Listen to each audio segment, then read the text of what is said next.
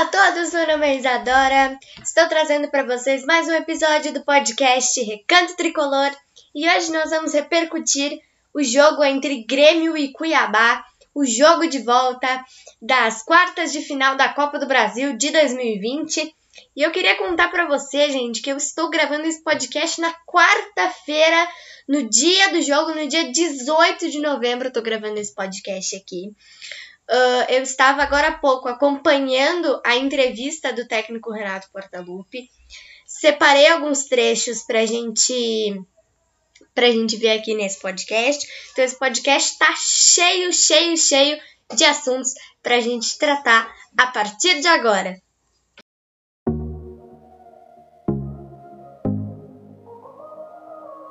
Let's talk about all the things that we shouldn't talk about. Those kind of words that will change all the things we talk about. Tell me, do you ever think of us? Should I ask some more or should I stop? Se hoje estou aqui, é porque no peito carrego um amor que vem muito além de mim. Vem do meu pai, do meu avô, está no meu coração. Um coração tricolor.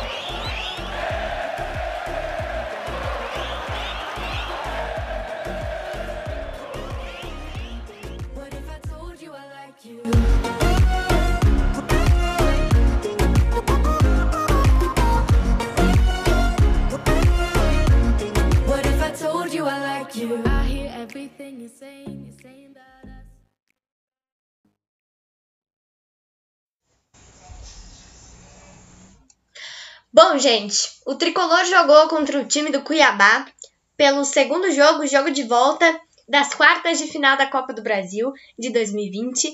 Hoje, dia dezoito de novembro, às quatro e meia da tarde. E o Tricolor venceu o time do Cuiabá por dois a zero, carimbou a sua classificação para a semifinal da Copa do Brasil. E os dois gols do jogo, os dois gols do Grêmio, foram marcados pelo centroavante Diego Souza, gente. O Diego Souza que tá voltando a ser um, um aquele centroavante que a gente se acostumou a ver no início da temporada, no início do Campeonato Gaúcho, né? E ali na volta da, da pandemia também, o Diego Souza é, foi um, um atacante muito bom, né? E ele tá voltando a ser aquele atacante que a gente acostumou a ver, né? E hoje, gente, as novidades no, no Tricolor foram o Everton, o Everton Cardoso, começando uma partida, né? E o técnico Renato usou também um meio-campo cem por cento formado com guris da base. O Darlan, o Matheus Henrique e o Jean-Pierre, gente. E o Pepê ali no, no ataque, né? Esses quatro meninos, eles foram formados na base do Grêmio. Eles estavam no time sub vinte de dois mil e dezessete do, do Grêmio, né? E hoje o, o meio-campo, então, o meio-campo tricolor foi formado cem por cento com jogadores da base, né? E hoje também o técnico Renato optou por começar com os laterais Vitor Ferraz e Diogo Barbosa, né? Hoje o Renato não usou o Vitor Ferraz e o Cortez. Né, o Renato não optou por começar com o Bruno Cortez, então, e usou o Diogo Barbosa. Bom, gente, eu queria, então, salientar alguns trechos aqui da entrevista do técnico Renato. Eu separei três trechos pra gente ouvir aqui, tá? Uh, a entrevista dele terminou há pouco tempo, né? Eu tava acompanhando aqui. E eu separei três trechos pra gente acompanhar. O primeiro trecho dessa entrevista que eu queria salientar para vocês, foi o técnico Renato é, falando sobre o meio-campo de hoje. O Darlan, o Matheus Henrique e o Jean-Pierre. Vamos ouvir. É importante, né? Porque nós temos três garotos uh, praticamente criados na, na, na base. E como você mesmo falou, são, são garotos, né? Então eles têm um entrosamento, mas é a qualidade deles, né? É a qualidade, as características deles, de jogadores muito, muito técnicos, e eles ajudam bastante na marcação, principalmente o Matheus e o, e o Darlan, e com a qualidade maior do, do, do Jean. Mas tem jogos e jogos para se jogar assim. Então, nos últimos jogos eles vêm jogando, vêm jogando bem, mas a cada jogo a gente estuda o adversário, a gente vê o que é melhor para a equipe. Nesses jogos últimos aí, os três estiveram, estiveram muito bem, mas não é só o rodízio do, do, do grupo que eu, que eu tenho feito, é, depende muito do, do, dos adversários também. Mas é importante, eu acho que é, todos os jogadores estão querendo jogar, estão querendo ajudar, e todo jogador que tem entrado tem jogado bem, e isso dificulta até em termos da, da escalação, mas o importante é que todo mundo quer um lugar na, na, na equipe, e isso quem ganha é o próprio treinador. Então está aí, gente, o primeiro trecho que eu separei para a gente ver na entrevista do técnico Renato Portaluppi, que ele está falando sobre o, o meio-campo de hoje. Quem fez essa pergunta foi o Matheus Dávola, da, da Band, né? E ele está falando sobre o meio-campo de hoje, o Darlan, o Matheus Henrique e o Jean-Pierre, né? Que, como eu disse antes, é formado cem por cento por jogadores da base, né? O Darlan e o Jean-Pierre, eles já estavam integrados na, na base do Grêmio, no time sub vinte de dois mil e dezessete. O Matheus Henrique veio um pouco depois do São Caetano, mas também foi integrado nesse time de dois mil e dezessete. E eu concordo muito, gente, com o que o técnico Renato falou, porque todos eles, eles têm entrado na equipe, têm dado conta do recado, e todos eles têm muita qualidade, né? A gente pode ver que agora o meio-campo do Grêmio tá bem mais rápido, digamos assim, com os três guris, né? O Darlan, o Matheus Henrique e o Jean-Pierre. Agora, a gente vai ouvir o segundo trecho que eu vou trazer aqui, sobre a lapidação que o técnico Renato faz, porque o técnico Renato, ele lapida muitos jogadores, ele, ele roda muitos jogadores, né? Ele roda o grupo do Grêmio. Então a gente vai ouvir agora o segundo trecho que eu separei pra gente acompanhar aqui do técnico, do técnico Renato, perdão, falando sobre a adaptação do grupo do Grêmio. Bom, Mário, eu poderia te dar várias respostas, mas eu vou ficar dando toda hora as respostas aqui, eu vou ensinar outros profissionais a trabalharem. Eu sei de que forma que se trabalha os garotos, sei de que forma que tem que soltar os garotos. E a maior prova está aí. Nos últimos quatro anos, quantos garotos o Grêmio não fez? Quantos garotos, eu, juntamente com a minha comissão, nós não lapidamos? Estamos de, de olho já em alguns outros garotos que estão lá na, na base. A gente tem dado sequência nesse trabalho, juntamente com o profissional e, e as pessoas da, da base, e os garotos estão aí. Todo ano o Grêmio vende jogadores, amanhã depois, se o Grêmio se apertar, tem jogadores para serem vendidos, já estamos de, de olho em outros garotos que estão na base. Então é um trabalho que se faz, mas esse trabalho a gente evita de ensinar as pessoas a trabalhar, né? Cada treinador tem sua, sua maneira, seus modos de, de, de, de trabalhar, eu tenho o meu, e os resultados estão aí. Então tá aí, gente, o segundo trecho da entrevista do técnico Renato Portaluppi, que eu trouxe aqui pra gente falar um pouquinho, comentar um pouquinho, né, que foi sobre a lapidação dos garotos, né, não, não só do grupo do Grêmio, mas os garotos também. Uh, foi a pergunta que o Mário Godoy, da Rádio Pachola, fez pro, pro técnico Renato Portaluppi, né, e ele disse que uh, cada treinador tem sua maneira de trabalhar, e ele procura sempre estar olhando muitos garotos da base, ele tá soltando muitos garotos da base, e ele procura sempre estar buscando uh, outros garotos para colocar no time principal, para soltar eles, né, ao longo do tempo. E é isso mesmo, né, gente? Eu acho que todo clube de futebol, ele tem que investir na, na base do clube, né, porque uh, todo time que tem jogadores jovens, o time é sempre um pouco mais rápido. Porque o jovem, ele tem mais velocidade que um jogador mais experiente, né? Então o jovem, ele vai fazer com que o estilo de jogo do, do time seja um pouco mais rápido do que o, um time que tem só jogadores experientes, né? Então eu acho que qualquer clube de futebol, né, devia investir sempre na base, tanto o Grêmio, tanto os clubes grandes assim, como os clubes pequenos, né? Eles deviam investir muito, muito na base, porque é muito importante pra gente, pra gente ter, assim, um estilo de jogo mais rápido, né? E ir mais, mais pra frente, né? Como a gente pode ver no, no, no grupo do Grêmio, né? Que a gente tem o Pepê, né? Que já tá lá no ataque, o Pepê que era o reserva imediato do Everton Cebolinha, que também foi formado na base do Grêmio, né? Uh, passou boa parte da, da vida, né? O Cebolinha passou boa parte da vida na, na base do Grêmio, né? E o Pepe, que tá aí hoje fazendo muitos gols, né? Dando muitas assistências. A gente pode ver, gente, que o Pepe hoje deu as duas assistências para os dois gols do Diego Souza. Então é muito importante que o clube é, tenha esse investimento maior na base.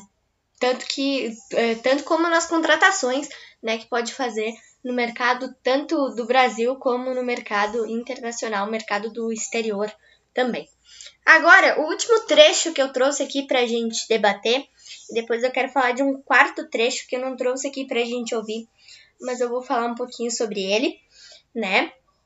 Mas uh, o último trecho que eu trouxe aqui pra gente ouvir nesse podcast foi sobre um jogador, gente, um volante da, sele- da seleção, perdão, um volante da seleção peruana, que uh, esse jornalista que fez essa pergunta para o técnico Renato foi o Bruno Soares, da Rádio Grenal, e eh, ele perguntou sobre esse, esse volante da, da seleção peruana que o Grêmio estava buscando. Vamos ouvir agora o que o técnico Renato falou sobre isso. O Bruno tem que fazer essa pergunta para quem te deu essa resposta, para quem falou desse jogador. Eu nunca falei desse jogador. Por isso que eu sempre falo para vocês, eu não falo de jogador enquanto não estiver contratado, e, e quem deu essa informação, você tem que perguntar para a pessoa. Eu nunca falei que o Grêmio estava atrás desse volante. Então, quem falou desse volante, que passou essa informação para vocês, aproveita e faz a pergunta para ele. Não sei quem foi, da minha boca não saiu. Então, eu não falo de jogador que, que muitas vezes é o trabalho de vocês, eu respeito, vocês falam de alguns jogadores que não tem nada a ver. Mas se alguém passar essa informação para vocês, vocês têm que perguntar para a pessoa que passou a informação para vocês. Então está aí, gente, o último trecho que eu trouxe aqui pra gente ouvir nesse podcast, né, do técnico, do técnico Renato falando a respeito de um volante da seleção peruana.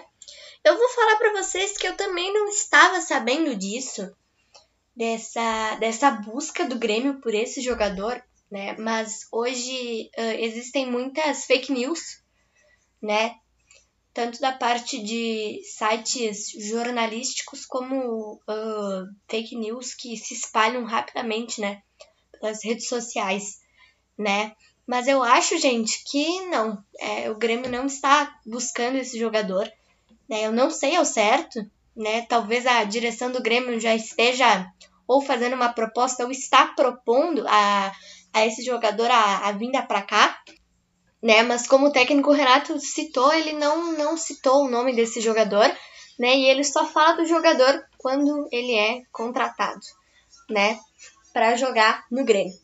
Agora, para a gente fechar essa questão da entrevista do Renato, e eu vou fechar esse podcast falando um pouco da minha opinião sobre o jogo de hoje, eu queria falar do Maicon, que uh, o Renato foi perguntado sobre o Maicon, e ele disse que Uh, ele está conversando com o Michael, né? Ele conversou com o Michael, e o Michael, ele, ele voltou, né? No momento que ele ainda não estava totalmente pronto, não estava cem por cento, digamos assim, né? O Michael está, está fazendo trabalhos, né? O Renato até disse que ele está indo duas vezes por dia uh, no Grêmio para fazer tratamento e preparo físico, né? Para se preparar fisicamente. Então, o Maicon uh, não estava cem por cento quando voltou. Agora que nós já salientamos todos os trechos que eu trouxe aqui para vocês dessa entrevista do técnico Renato Portaluppi, eu vou falar um pouquinho sobre o jogo, então. Classificação encaminhada para a semifinal da Copa do Brasil. O Grêmio é o primeiro finalista. Hoje a gente tem Palmeiras e Ceará, que já deve estar em andamento, né? Desse confronto sai o adversário de Internacional ou América Mineiro, o jogo que acontece às nove e meia da noite lá em Belo Horizonte, no estádio Independência, e o adversário do Grêmio sai de Flamengo ou São Paulo, gente, Flamengo e São Paulo, o jogo vai acontecer no Morumbi, também às nove e meia da noite, né? Eu acho, gente, eu ouvi muitos debates sobre essa questão, né, de quem o Grêmio é, de quem é melhor, né, qual desses dois times é melhor pro Tricolor pegar.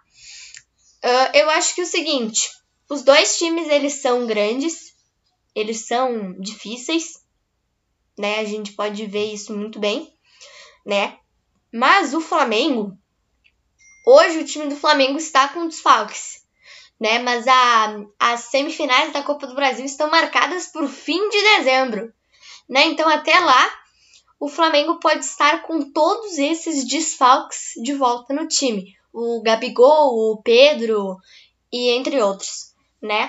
Então, eu acho que eu e muitos torcedores, né, devem achar que o melhor para o Grêmio pegar nessa semifinal, o menos difícil, pelo menos, é o São Paulo, né? E o jogo de hoje foi um jogo, mais uma atuação espetacular do Tricolor. Foi um jogo muito bom no final do segundo tempo, até o técnico Renato fez algumas alterações até para preservar os jogadores para... Pro, pro jogo do, de domingo contra o time do Corinthians, né? E, e no primeiro tempo o, o time foi muito bem, no início do segundo tempo também, no final até deu uma relaxadinha, né? Mas o jogo tava ganho, é normal, né? Mas o time foi muito bem, mais, mais uma atuação boa do Grêmio, né? E uh, eu acho que o Grêmio tá voltando a ser o Grêmio que a gente gostava de ver, né? Até eu tava ouvindo isso também hoje, que uh, tava ouvindo até um comentário do, do Diogo Olivier, né, que ele disse que talvez o Grêmio esteja voltando a ser o time de dois mil e dezessete. Mas eu não tenho, não tenho tanta concordância com isso, gente. Porque aquele time de dois mil e dezessete era um time que a gente se encantava. Né? O time do Grêmio hoje, três anos depois, está voltando a ser um Grêmio maravilhosamente bem. Né? Um time que dá gosto de ver jogar.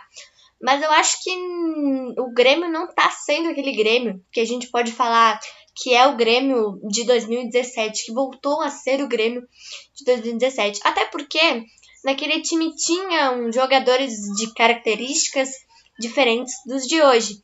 Então eu acho que a gente não deve falar que o Grêmio tá voltando a ser aquele Grêmio de dois mil e dezessete. É um Grêmio novo, é um Grêmio que tá melhorando muito, né, ao longo do, do tempo, né? Então eu acho que o time tá bem, mas não dá para se comparar com aquele time vencedor de dois mil e dezessete. Então foi isso, espero muito que vocês tenham gostado. Como eu disse para vocês, a Copa do Brasil... As semifinais da Copa do Brasil estão marcadas para o fim de dezembro só. E nosso próximo compromisso agora é dia vinte e dois, no domingo, contra o Corinthians na Neoquímica Arena. Eu não sei só o horário exatamente, gente. Mas assim que eu descobrir, eu coloco, então, um dia antes, lá no meu Twitter, para você, torcedor, ficar muito bem informado. Um beijo, um abraço para vocês e até o próximo podcast. Gente, eu queria passar duas informações, uma informação e queria fazer uma correção aqui também, que eu acabei falando que o Grêmio era o primeiro finalista da Copa do Brasil, mas nós ainda não estamos nessa, né? O Grêmio é o primeiro semifinalista, eu acabei me enganando, gente, me perdoem, tá feita aí a minha correçãozinha então, tá? O Grêmio é o primeiro semifinalista da Copa do Brasil, ok? E a outra, uma informação que eu queria dar para vocês, que eu consegui agora descobrir o horário do jogo de domingo, tá? Então eu vou passar certinho para vocês. É às oito e meia da noite, às vinte horas e trinta minutos, no domingo, dia vinte e dois, na Neoquímica Arena. Um beijo!